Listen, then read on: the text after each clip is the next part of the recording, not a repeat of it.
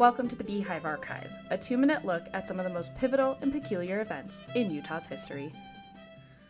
Throughout the 19th century, northern Utah's Malad River was the site of a mysterious illness affecting fur trappers. Rumors about the water spread through camps by way of river names, cautioning others who camped along the water's edge.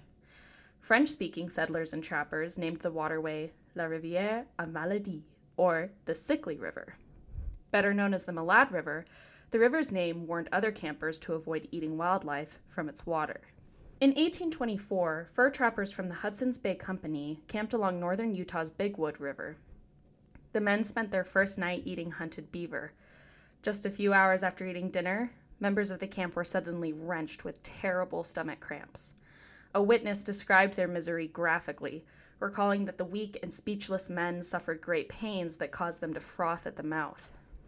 Unknowingly, the men had eaten beaver that, just hours earlier, lived in and ate from the Malad River.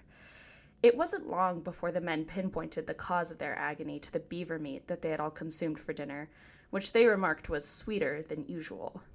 Theirs was not the first group of trappers to fall victim to the poisoned beavers of Malad River, and they were certainly not the last. Despite rumors about the poisonous beaver, hunger pressured the hunters into eating the tainted meat well into the 1860s.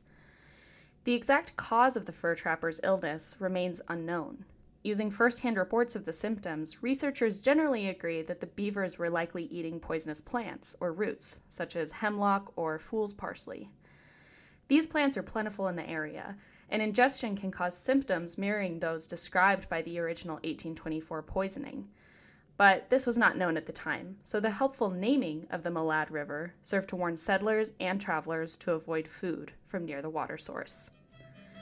Find sources and past episodes of the Beehive Archive at utahhumanities.org. For the Beehive Archive, a production of Utah Humanities, I'm Megan Weiss.